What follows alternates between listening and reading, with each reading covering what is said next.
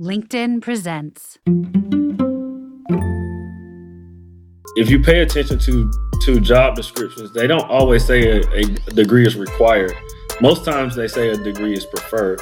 So you want to always make sure you read the fine print on job descriptions to figure out whether or not you could be a fit for the job.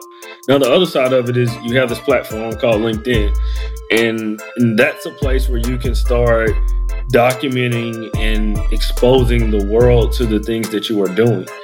Because the reality is, like, whether you have a degree or not, or you have a good or bad resume, if you go on social media and project yourself as a, a, subject matter expert in anything, like you're going to get a job and people are going to work very closely with you based on the information that you are providing them. No degree, no problem. Any problem, we can solve them. Insomnia keeps us evolving. We growing in the knowing, the wisdom is flowing. If you didn't know, now you know where I'm going. Yeah. Welcome to another episode of the No Degree Podcast. I want to personally thank you for tuning in and supporting our show. If you haven't yet, hit that follow or subscribe button. I encourage you, don't keep this to yourself. Share these inspiring stories with your friends, invite them to subscribe, and connect with us on social media. So, this is a very different episode of the No Degree Podcast. Today, I have on a special guest, Darius Robinson, aka Day One Darius. Darius is a FANG recruiter who has recruited many people and today we're going to dive in deep on how a person without a college degree can set themselves apart in the recruiting process so that someone like Darius will advocate them and move them forward. Yes. So, uh, my name is Darius Robinson, uh, Day One Darius on LinkedIn. Um, born and raised here in Atlanta, Georgia. I have been in recruiting actually this week makes 10 years. Wow. Um, so yeah, it's been 10 years of recruiting. So from tech, non-tech, people with high school diplomas, people with no degrees, people with master's degrees, people with PhDs, tech roles, non-tech roles, retail sales. Um, I've done it all. So it's an honor and pleasure to be here today to talk more about how folks without degrees can be more successful in the recruiting process. You know, one thing that I found is because I do a lot of resumes for people without degrees, and a lot of times people without degrees, they'll apply with bad resumes and then they'll be like, hey, it's my, it's my lack of degree that's holding me back. But I always tell them if you don't have a degree and you have good work experience and you highlight your skills well, that's less of a barrier, you know, because oftentimes the degree is not necessarily going to help certain things, especially in a technical field. If it's healthcare or some other industries that it's absolutely required, that's one thing. But for other areas, it's not. So what are some things you advise people without degrees to do to set themselves apart? I think you make a good point, right? Like that your education is only like one line, maybe two on a resume. What's most important is your experience. If you don't have a degree and you're looking for a job, like you still have work experience. So the better you're able to articulate your work experience will give you a better chance of, you know, landing that potential job interview. What I've seen people do is especially in situations where they don't have degrees, they would like try to leave it off of their resume versus at least adding it to their resume. I've also recommended to people where, where like it's all about how you word your resume that can help you. Like, let's say, you know, I've worked with people in the past who were they started college but they weren't able to finish. And I think it's very important that even if you didn't finish, that you document on your resume that you were in school. It's not to say that you didn't finish or you can't finish, but you want to still document that information. The same thing goes for like experience. Like the better you're able to document your experience and articulate it will make it easier for the employer to potentially consider you for the position. Your advice is spot on because if someone only has high school, I tell people don't put it on because it just shows like, hey, you did not go to college. Right. right. And then it's if it's there, they're gonna think about it right? right? Whereas if it's not there, they can be like, oh, great experience. It's not a big deal. And I've worked with some people who didn't put it and people assume that they have a degree because their work mm-hmm. experience is so good. Now, exactly. when you find a talented individual without a degree, how is it like for you? It really depends on the role and the profile, right? Like I've recruited people who don't have degrees that were competing against folks who did people without degrees actually fare out better because they have to work a little harder on their jobs because they don't have the education experience, I guess you could say.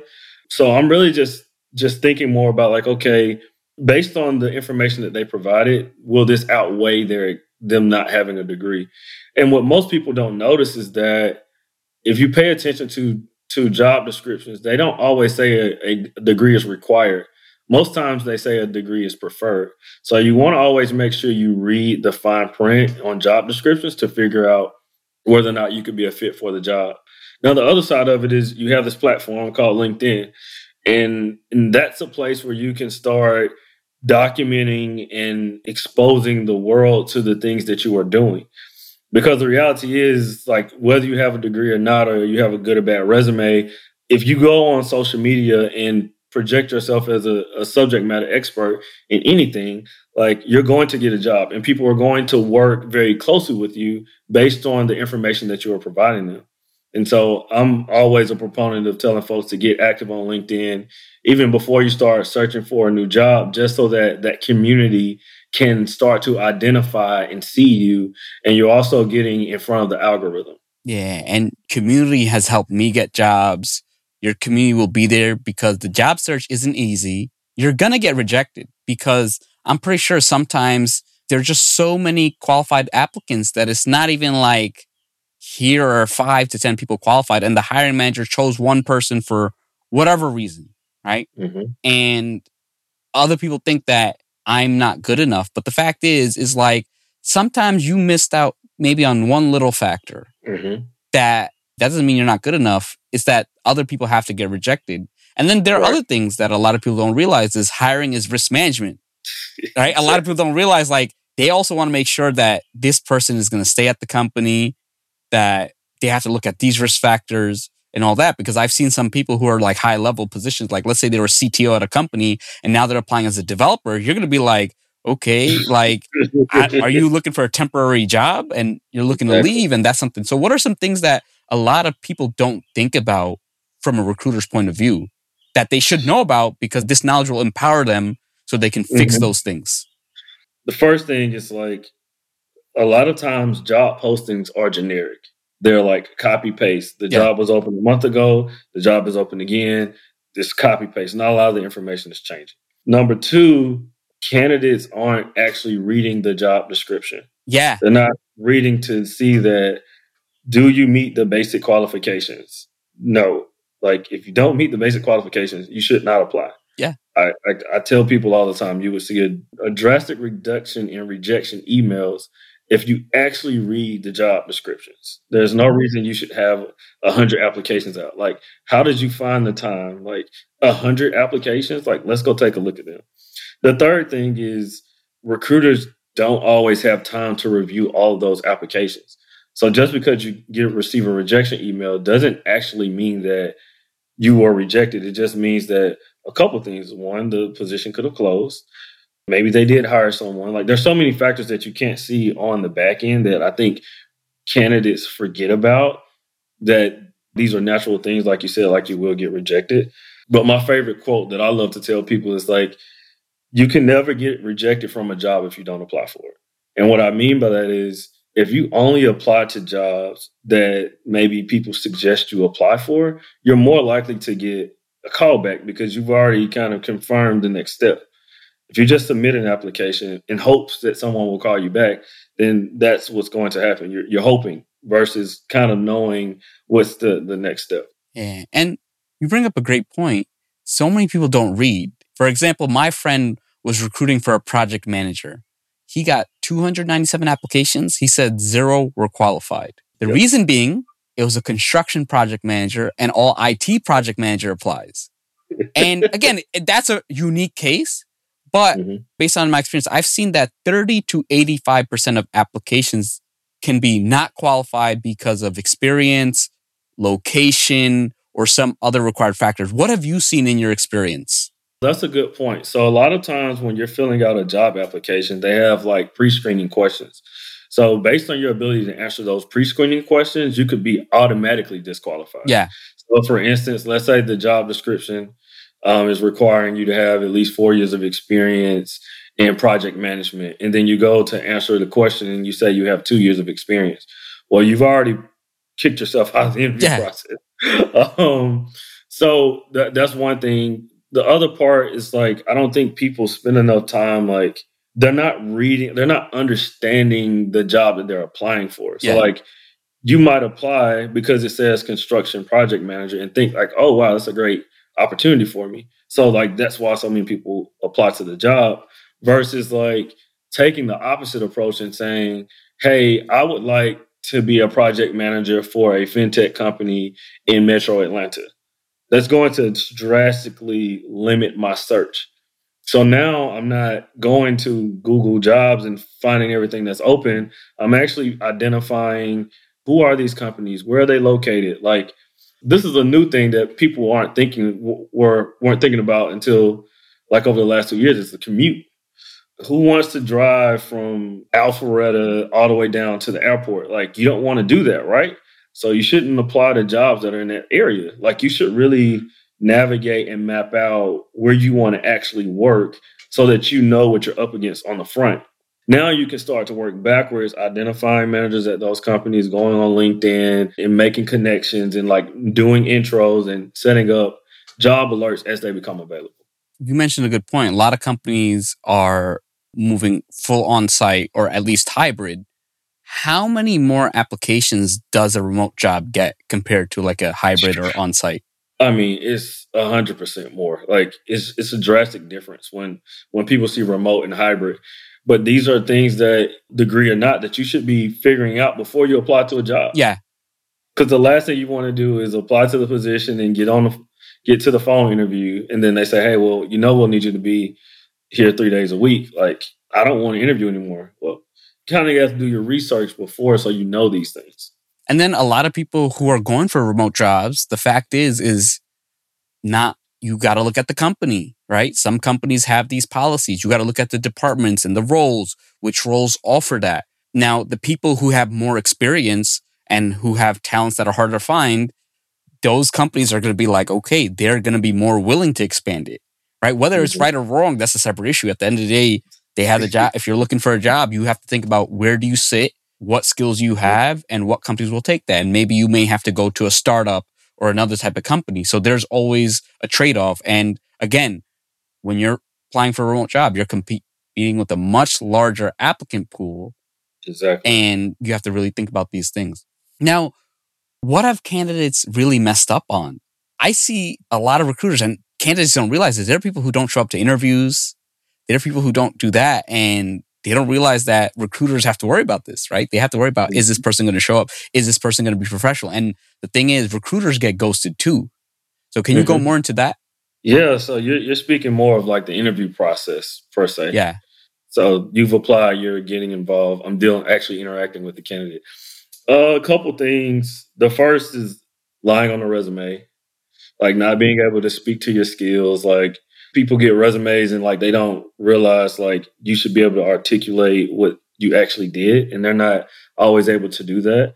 Preparedness, like that's a very big thing, especially at the company I work for. Like I've seen how many people fail the interview because they are not prepared. You know, interviewing here is all about being prepared. It doesn't matter what fame company you come from, where you graduated from, if you have a degree or not. It's how prepared are you to articulate your skills through a behavioral interview process or through a technical interview. And I don't think people spend enough time doing that, preparing to interview, because that one piece is going to make or break whether or not the company selects you. So, degree or not, good resume, terrible interview, no job. It always equals the same. Like, you have to prepare. And by prepared, I mean like do your research. If you want to work at a company, like you want to understand the interview process because what I have seen is, you know, a lot of times companies are running these special programs. So we have programs that we look for people like that is a is a basic requirement. We look for people without degrees that want to become software engineers or work in other technical roles. Like that is a program we we have, and all big tech companies have them. Now you still would need to go through the interview process. So imagine, you know, your dream company was a place like Google. And you just finished up like a coding boot camp and you're all excited. And you find out about the program that Google offers. So you immediately apply. You meet the qualifications, and then a recruiter calls you and says, Hey, we want you to take this assessment. And you don't know anything about it. And what do you do? You go and fail the assessment because you didn't know that that was required. And so now your hopes and dreams of working at Google have been dwindled for either six months to a year because you were not prepared and you didn't do your research. So doing your due diligence is very important. And I think that's where I've seen, you know, candidates mess up the most. Outside of that, like not showing up to interviews, not so much because it's been virtual, but in the past, I've had to deal with that. Now, if someone doesn't show up, how do they recover? I find that is do they have to communicate, let you know? Because I find that you can recover as long as you communicate with the recruiter and let them know. And you can't say an hour after the interview, like, my car broke down. Sorry. yeah, I mean, we've been in a virtual climate for like the last two years. So, like, I haven't had really an issue with people not showing up. In the event that they have, it's primarily been due to like COVID. But like you said, like any event that you are late or or might miss an interview is best to communicate, communicate, communicate. Not only let them know that you can't make it or you need to reschedule, provide times and dates of when you're available to to cut out the like back and forth email exchange. So you mentioned lying on a resume. How do people get caught? Because you know these people, I see people put wild stuff on the resume. I'm like, everything you put on your resume is fair game. If something's not on your resume, you can say, "Hey, I don't have experience with that." But if you say, "Hey, I have experience with AWS EC2. I have experience mm-hmm. with Google Cloud, and they ask you a question and it's clear you don't know, what's mm-hmm. going to happen is they're just not going to trust everything. So, what are some scenarios right. that you've seen people like lie about? Exactly that. Like, you know, they put all these skills and like they put all the buzzwords on their resume. And then when you start to ask them about the buzzwords, they cannot they can't speak to it. I've seen people lie about their education. So at some companies, some companies don't require like they don't do like education background checks, but some do. Like at my last company, we had like three or four people who they lied on their resume and said that they had a degree. And we found out that they didn't. Like during the background check, you found out, or later when they started working? During the background check. So certain companies have education verification yeah. tools. Um, others don't. But once again, this goes back to doing your research and understanding what policies companies have in place. Um, I had a friend who had a DUI and was looking for like a sales job and was struggling because they didn't know like certain sales roles require they give you like a vehicle, but if you have a DUI on your record, then they can't hire you because it's too much of a risk. Yeah. So it took him. It was probably about six months before he realized it because somebody had just randomly told him. So it's little things like that that this is outside of a resume, like yeah, that people might not think about, but that are factors that you might want to consider when you're going out applying for jobs. Yeah, no, I mean, so many things that people don't realize. I know that some people don't realize that there are drug tests, there are all that. So it's like you don't want to go through a whole process and you yep. have to do your research. I always tell people, look, when you're interviewing, you have to make sure that you think about these things, that you, they check the background because you don't want to go through the interview and you don't want to ask them, hey, how thorough is your background check? That's like a red flag. Like, what do you do a back? It's like, okay, I think we need to do an extra background check on you. Yeah. Yeah. Background checks are another thing. You know, I've seen some people who, when I was screening them, like those were things that they were asking it up front. Like, you know, what types of healthcare do you provide? You know, they were asking about childcare because these are factors that I don't think candidates spend enough time thinking about because they're not in those situations. But it's something you should be more, you should do more due diligence to understand if that company is a place you want to be versus is that job a do I it's like the first thought should be do I want to work at this company? Based on that information, do I want to work in this role? Because the company benefits and the culture is going to outweigh the job, especially if you get there and you don't like it. What can a candidate do to make your life easier? Do your homework, like do your due diligence, know what you're applying for, be prepared. I see that's the biggest thing. Just prepare for the interview. Like know why you applied to the job, why you want this job, why you want to work for the company, because that that also just lets the, the company know how serious you are about wanting to be um, with the company. Have you seen candidates really mess it up? Like they're close to the offer stage and they do things that it's like, hey, this is a huge red flag? Yeah, I mean, I've I've worked with candidates, so interviewing at my company, like, it's very important. We use like behavioral interviewing and the STAR method, and there have been so many cases where I've worked with candidates and they failed to complete this like like worksheet that I, I give them. They have it all figured out. Like they come from these big tech companies, they have the experience, so they feel that they can walk into the interview and just crush it by just you know kind of walking through it. And so I've had several cases where candidates just just didn't do it, and they came back all not inclined because they weren't able to get through the behavioral portion of the interview. Yeah, because a lot of time people think like, "Hey, I'm this hot shot," and the fact is, you could be a hot shot, but if your attitude isn't good and you're not professional, it doesn't matter how good you are. As Right. people know, toxic people they just bring down whole teams. I wouldn't say it's that type of that. It's not that they're not professional or that they don't care. I think it's sometimes in people's in their mind they think that maybe you've interviewed at other companies and you can like get away with that approach to preparing, but it doesn't work here. You know, I mean, it work. I'm pretty sure it's the same at all FANG companies. Like this is the process that you will be required to go through, and yeah, just kind of figuring out along the way what wouldn't really help you. Now, what are some things that you've seen candidates like do to set themselves apart that you're like, wow, this is someone that, hey, they weren't necessarily the top candidate, but like, hey, this really shows that their willingness to learn and that we want to take a chance on them. Yes. So I think what I've seen the most, like when you talk about standing out, is when you get on the phone with them and they already know all the answers. Like they're asking me questions about our hiring, pro- like compensation, location. Like they've already done their due diligence. That really sets them apart. Another thing, sending follow up emails after the interview.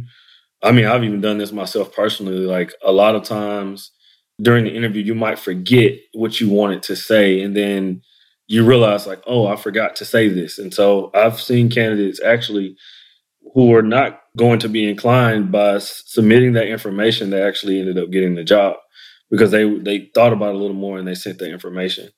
The other thing is just sending thank you notes. You know, adding folks on LinkedIn, tell them, you know, hey, I enjoy speaking with you, and just just making that connection. Good tips to know. Now, let's talk about like total comp and salaries. Like, what are some salaries that you've seen people without degrees get? Obviously, there are people who pass six figures. Have you seen them get like some of the higher salaries, like Oh, two, yeah, three no. Oh yeah, definitely. Like we pay very well, degree or not. Like your ability to perform in our interview process determines well, in interview any job interview, like you're compensated first based on your experience, second based on your ability to interview. People who interview very well are normally compensated in the same format. People with great experience who don't interview well aren't compensated well. So your interview is kind of this the the breaking point of like where you kind of fare out. Your experience is more so what gets you the interview. Your ability to interview really can determine how much you're compensated. What are some like misconceptions people have about like the interview process? And this is more for people earlier in their career because I find people later in their career know these things. But what are some like fatal mistakes that it's because just they don't know, right? It's their first, maybe first professional job, right? They went to college. Yeah, I think the biggest misconception is they don't do their research. Like they don't know what they're up against. They see the job, they like the job, they take the interview. What they are failing to do is figuring out a lot of other factors on the front end. Like what is the interview process? What does it entail? Maybe you need to do some practice interviews. Like I have friends who when they get into what they call interview mode, they take interviews just to interview. Like they have zero desire in working for the company. They just want to kind of go through the process. Um, so, folks early in the career, I would just say they don't spend enough time really understanding what they're up against. I think would be the main thing. How long do these processes usually take? Like someone's interviewing, what's a reasonable time frame or like an average time frame that you've seen? I mean, now that we're virtual, like I've seen interviews go from one, maybe two weeks, but it really just depends on the company. Some companies have four or five rounds of interviews. Other companies have one round of interviews. Some companies hire you on the spot. So I've seen people, you know, it took them three months, six months to finally get the job. One of my buddies, he just finally got a job at Google. He's been interviewing for two years. Wow. Yeah. The way Google interviews, it's like they have like this matching process. Yeah. So I, obviously it's not the same for everybody, but I have a couple friends that I know personally, they they waited for an extended period of time. Other companies like at Amazon, they have what they call a, a two and five promise. So with the two and five, it basically means that you know within two business days of your first round of interviews if you're being invited to the final round. And you know within five business days of your final round if they're going to offer you the job. Yeah, I mean that's good. I, I think it should be quick. And you know about Google, I know I have a friend who went through like 15 rounds, and then it was different teams, and it was like, hey, Yeah. oh, this team lost budget. Oh, this team hiring freeze. Things happen, right? Like Yeah, in the yeah. beginning, things are good, and on all of a sudden, a division gets shut down. They got to reallocate internal employees.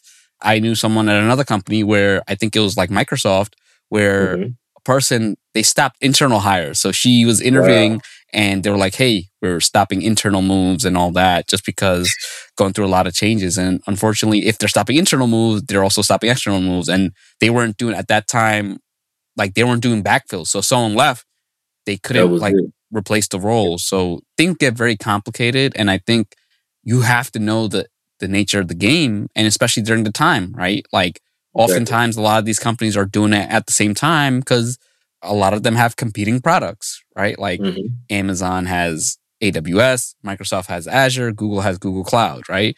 They have Right. advertising divisions, they have enterprise divisions. And so a lot of times these are tied, right? Like when enterprise does bad, all these companies do bad. You make a good point because I think that kind of ties into that concept of getting active on LinkedIn, where like the more information you have, the better your chances of of landing the interview. So like, and I actually wrote an article about this, but basically, the thought process is like instead of applying to the job and waiting for someone to like reach back out to you, you can like bypass the the process by going on LinkedIn. So let's say for instance, I don't have a degree. I just finished boot camp at Flatiron, right? And I want to go work at Amazon. Okay. So I start applying to a bunch of jobs and hoping they call me back. But what I could do is I could go on LinkedIn and I could find folks who are software engineers that graduated from Flatiron who work at Amazon or work at Google or work at Microsoft. And I could send them a note and say, hey, I just finished boot camp. Would love to learn more about your experience, how you made to a big tech company. No application required. Now I can find out what's the interview process. What was your experience? Do you like it here? And then when it's time to apply, they can refer me. And when they refer me, they actually are compensated. So everybody wins. You get the job at the big tech company. I also get a referral bonus. So it, it you know, it works out for everyone. Yeah, I mean, referrals are a good way. And the big thing is you get actual research specific to the company. Every mm-hmm. company has different things, has different processes, has different timelines. Like I got a referral to someone for like a Fang type company, and I saw the application. I said, "Hey, can you give me a referral?" And the person let me know, "Hey, there's actually an internal candidate that this posting was for." Had I not known, I would have just waited, waited, and all that. So Yep. these are things that you can find out. And I remember I got a referral to another company. This person told me everything about the department. They told me about the one guy they fired. They told me about the processes. They told me about their problems. So now when I go to interview, I have stories that can talk about their Mhm. problems. I can focus on the experiences that will set me apart, that shows that I add value. Exactly. And like that's the hack, right? Like I always give this example of like this company that's hiring an administrative assistant. So there are two people, John and, and Carl. So John applies to the job and John has all the right experience, right? He's he's worked at all the big tech companies. He's been an executive assistant over at Amazon. He's worked at Google. And so John goes into the interview and the reason the position is open is because they need somebody who's very good with PowerPoint.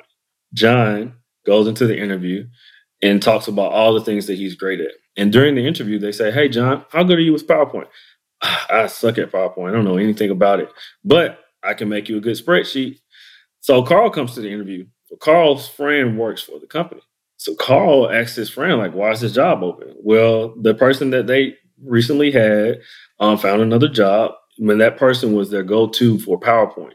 So I'm not sure how well you know PowerPoint, but you better be ready to talk about it. And Carl has no degree. Carl's just out here trying to figure it out. Not a lot of experience, but he actually knows a little bit about PowerPoint. Carl goes to the interview and actually makes a PowerPoint. Who do you think got the job? Carl. Exactly. So experience doesn't matter. Once you start getting that inside information, it makes it a lot easier for you to produce during the interview. And then the other thing is now when you go to interviews and you have that extra edge, like a lot of people don't realize, like, hey, find that edge, right? Yep. Find things that, hey, you know that companies use PowerPoint. If you're really good Yep. at PowerPoint, you could share what you did on LinkedIn, like, hey, here's a PowerPoint on, and you can make a PowerPoint about anything. But if they see Right. it, like, oh wow, these slides are nice. These slides are whatever. Exactly. Cool. Your spreadsheets, right? Go into spreadsheets, talk about how you save time, but know the value and know the X factor. Like, hey, I have all these skills, but here's the X factor that I have more experience in that someone can't just go on Google and just realize that. Yeah, people think like, oh, PowerPoint. PowerPoint goes deep, man. like I see some crazy slides, I see some crazy Yeah. transitions. And if you go Yeah. in and you have a PowerPoint ready and you have the transitions and you have the timing, you have all that Yeah. stuff down, you have the brand colors, you're gonna be different. Exactly. No degree required. Now, what are some challenges that you've seen people without degrees face because you work with the hiring manager? Because I know while the recruiter can advocate as much as they want, if the hiring manager says, Hey, I'm looking for this, I need someone with a degree, what are some challenges? What are some challenges you've seen? On the candidate side or from the hiring manager Well, side? from the hiring manager side, because I know sometimes you'll tell the hiring manager, Hey, look, you're asking for this, and at this salary range, I'm not going to be able to find. Or, Hey, there are some good candidates without degrees, but you're saying must have a degree. Is this open? Have you had those conversations? Honestly, not really. Okay. I haven't had a lot of those conversations. I can say that, and this is just coming from uh, the lens that I, Yeah. of what I recruit at, at my company, which is software engineers. They're not really interested in whether or not the candidate has a degree. It's more so do they have the experience. Yeah. Like, do they have enough experience to really, you know, be able to produce the type of code at the type of speed that we require? So, Mm, okay. What are some extra things that candidates can do? Like do certification, like if they don't have a degree and they went to boot camp, do certifications help? Do projects help? Does something like open source help? What are some extra things um, that they can do? GitHub is a great place. And I, I'll just speak to like specifically software engineering Yeah. candidates. Certifications are great. I think they're a good stepping stone. I think boot camps are great too. I think what's more important is like your curiosity. Like, are you getting this certification? Or are you going to this boot camp so that you can get a job at a big tech company?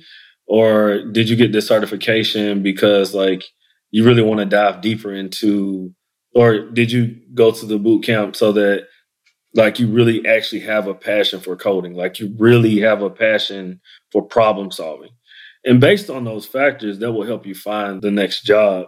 I was speaking with uh, anthony mays about this about like how people once they finish the camp like they want to just jump to the big tech companies but a lot of times people don't realize like what that actually means like what does it mean to work in these places? Because you might learn that your ability to problem solve consistently at that speed, it might be better to look at a smaller company because it would give you more time to learn and grow versus, you know, running too fast and, you know, getting in over yourself. Like, like keep the job because you can't, you can't code fast enough. So Yeah. things like that. And I've seen people who come to me, he's like, Hey, I want to work at these four companies. And I look at their experience and I'm like, look, has someone gotten in with your experience? Yes. But you have to think about it's tough competition. And I've also seen some people where they're not necessarily working at the moment or it's early in their career. And I tell them, look, you spend six to eight months and you're not getting in. Had you chosen another company, that's six to eight months of experience that you would have gotten. And now mm-hmm. you would have been in a better position. So you have to really think about how realistic, and I'm saying try, but don't only try for a few specific companies because there's so many factors.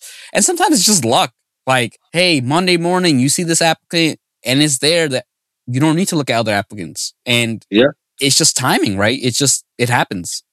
And I, I think once again, this is where LinkedIn comes back into play. Like what I would do if I was going to a, a Full Sail for boot camp, right? On day one, I would start adding engineers and managers from all the big tech companies.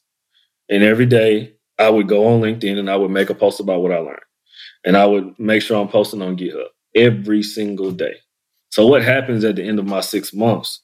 I built a network of all these software engineering managers that have been literally following me on my journey to become a software developer. And so what do I do at the end of all this? I go onto LinkedIn and I say, hey, I just graduated from Full Sail and I'm looking to go work at a big tech company. Who do you think is going to see that? All these managers that have been following you for the last six months. And you don't even have to apply, they comment below. Yeah. Now, the other thing is, how many people are reaching out to your inbox? And this is why LinkedIn is important because I get so many messages. I'm not even like a big tech recruiter and I only recruit part time, but I'll get people like, Hey, I want a job at your company. Here's my experience, blah, blah, blah. Here's my resume. And I'm upfront. I'll be like, look, you see that I write resumes. You haven't done any research. I'm just like, Hey, look, I get so many of these messages. I honestly can't remember you. I physically can't. Like I I talk with a lot of people and I know you talk with even more Yeah. people that you physically can't. Yeah. However, if I see someone who's posting, who's supporting my content, who's that and they make a post, I'm going to go reach out. So it's like how mm-hmm. many people reach out to someone like you on a weekly basis? Woo! Man, is crazy. I get so many messages. A I hundred plus? so- What? Hundred plus? Two hundred? I mean, I probably, it depends on my activity, but I mean, I at least get about 10, 12 messages a day. Yeah, But they're all the same. yeah, Like, it's super copy paste. Hey, I just graduated from school. I'm looking for a job at Amazon. Here's my resume. Delete. Is Amazon hiring right now? Is Google hiring right now? Is Microsoft hiring right now? Like, what? so what I do people ask that and i'm like if you're sending a message and you're gonna be like hey let's say you recruit at google you're gonna be Uh-huh. like hey i saw this software engineering position with job id xyz with Mhm. that it's asking for here here's what i bring to the table that's relevant to the job if you need my resume i've attached it here i'd like to have a conversation I actually have a rule. Like, this sounds crazy, and I have a rule. If you send me, I know a lot of people are gonna see this, so I'm gonna get a lot of messages, but whatever. But if you send me a open job that you meet the qualifications for, I would forward that information to the recruiter. And I've seen 10 people get a job since I started Amazon. Just doing that. yeah I don't I don't I don't say anything about it. I just literally copy paste the message and I just ping the recruiter. And I've seen 10 people get a job. That's amazing. And you know the the interesting thing is it's just that you don't have to do the craziest amount of effort. As long as you do a little more than everybody else and everybody else they watch these videos on TikTok, they tell them, "Oh, message 50 or 100 recruiters, one of them's going to respond." And yeah, one of them can respond. But now what Right. happens is the other ones are not going to vouch for you in the future. The other ones are not going to remember you and you got to think about the long term that Mhm. you know, you got to focus on building those relationships. I know this sounds crazy, but I tell people not to reach out to recruiters. And the only reason I say this is because recruiters are gatekeepers. Yeah. And don't know what the recruiter is actually recruiting on. Yeah. Or if they're actually doing any recruiting. Based on this economy. um, but the, the other side of it is like find people that you have things in common with at companies that you desire to work for. So back to my example from earlier, you you're going to Full Sail. You can go on LinkedIn and find people who graduated from Full Sail that work at big tech companies and just start adding and connecting with them because you have something in common. Yeah, no, that goes a long way. I tell people like building those genuine relationships. And someone else has told me that too. Like, yeah, you can network with recruiters, but recruiters talk to so many people every day that it's just not feasible for them to remember you unless you have something deeper in that you've interacted with them. Network with the hiring managers, network with other people because they're going to be closer to hiring. They're going to know that. And recruiters just get so many things. And the other thing is, is like recruiters have to also be fair that they can't just do all referrals right? Companies don't only hire referrals, and sometimes the referrals are just not enough, right? That Mhm. there's so many roles that you're hiring for 40 roles. It's yeah, maybe you could get a few referrals, but you also need to source outside. Yeah, and I mean even outside of that, like when you're when you start to think about a, a requisition being opened, like if the director has a meeting with his leadership team, and in a meeting they say, "Hey, we need to go hire a hundred more engineers," so the talent acquisition team is not always in the room. Most time they aren't. They leave the meeting, they go meet with the TA folks and say, "Hey, we need to go hire 100 engineers. Let's get the ball rolling." Now think about it. What if you were somebody who was connected with that one of those leaders, and in that meeting they say, "Hey, we need to hire 100 engineers. Like, does anyone come to mind?" Oh, I already know this person. Okay, let's go ahead and put them in the interview process, and we'll get those 100 requisitions open. You're moving ahead, like you're staying ahead of the pace, even before the job is actually made public. Yeah, no, that goes a long way. So it's like build those relationships. And you know what's interesting? Like one time, people reach out to me, right? Because I work at a company and I have a lot of free resources. So if when someone reaches out to me and they're like, hey, I went through your resources and I applied the changes, I want to work for your company. Now they've advocated for themselves. I'm going to advocate for them. Sometimes mm-hmm. people will come to me and I'll be like, hey, I'll be honest, your resume is not up to par. You need to do X, Y, Z. It's right. clear that they haven't done their research. They don't know I have a podcast. They don't know I do all that. And then I remember one time someone reached out and I was like, hey, I actually just got rejected. I actually got just got laid off uh-huh. from the company. And one person, no response. And then I knew mm-hmm. that person was just transactional. Another person was like, Oh, really? Oh, I'm so sorry. Hey, what type of job are you looking for? And he gave me a referral and an intro to someone else. So I was like, Yo, I told him, I was like, Hey, this is who you got to contact about this job. Same thing. People don't necessarily just want to refer every random person in their inbox because they don't want someone to be like, Darius told me to reach out and then they don't have emotional intelligence, right? I've had some people who I'm like, I can't have you reach out. You don't know how to hold a conversation. Exactly. I don't want you knowing their inbox because I've seen some candidates that they sent. Someone told me, one of my coworkers told me there was a candidate who's who's sending a message every few hours. Wow. Like, you know, I get these messages, like I don't respond right away. They're like, hello, are you there? I was like, dude, like I have a job, I have things, I have other messages. Like you can't send a message and then five minutes later be like, "Are you there?" And then that's not someone I want to work for because I don't want to teach someone the basics of professionalism, the basics of communication. Right. If you act like a child, I don't want to have to do that. No, I mean you you make a good point because it's like a lot of times what I struggle with the most is people just really don't know exactly what they want to do. They say, "Hey, I want to be a software engineer." Okay, well, what kind? Well, I'm full stack. Okay, well, great. Like, what are your preferred languages? Everything. Oh, I can do Java. I can do C++. I can do you name it, HTML. Okay, great. So, do you prefer like front end or back end? Oh no, I just like the full stack. Okay, which were you better at? I'm not good at either one of them. Like, what? What do you like to build? I can build anything. Like I'm a software engineer. All wrong answers. And, and, you know, it's interesting thing. I've talked to a lot of people on Twitter. They say most people say full stack doesn't exist.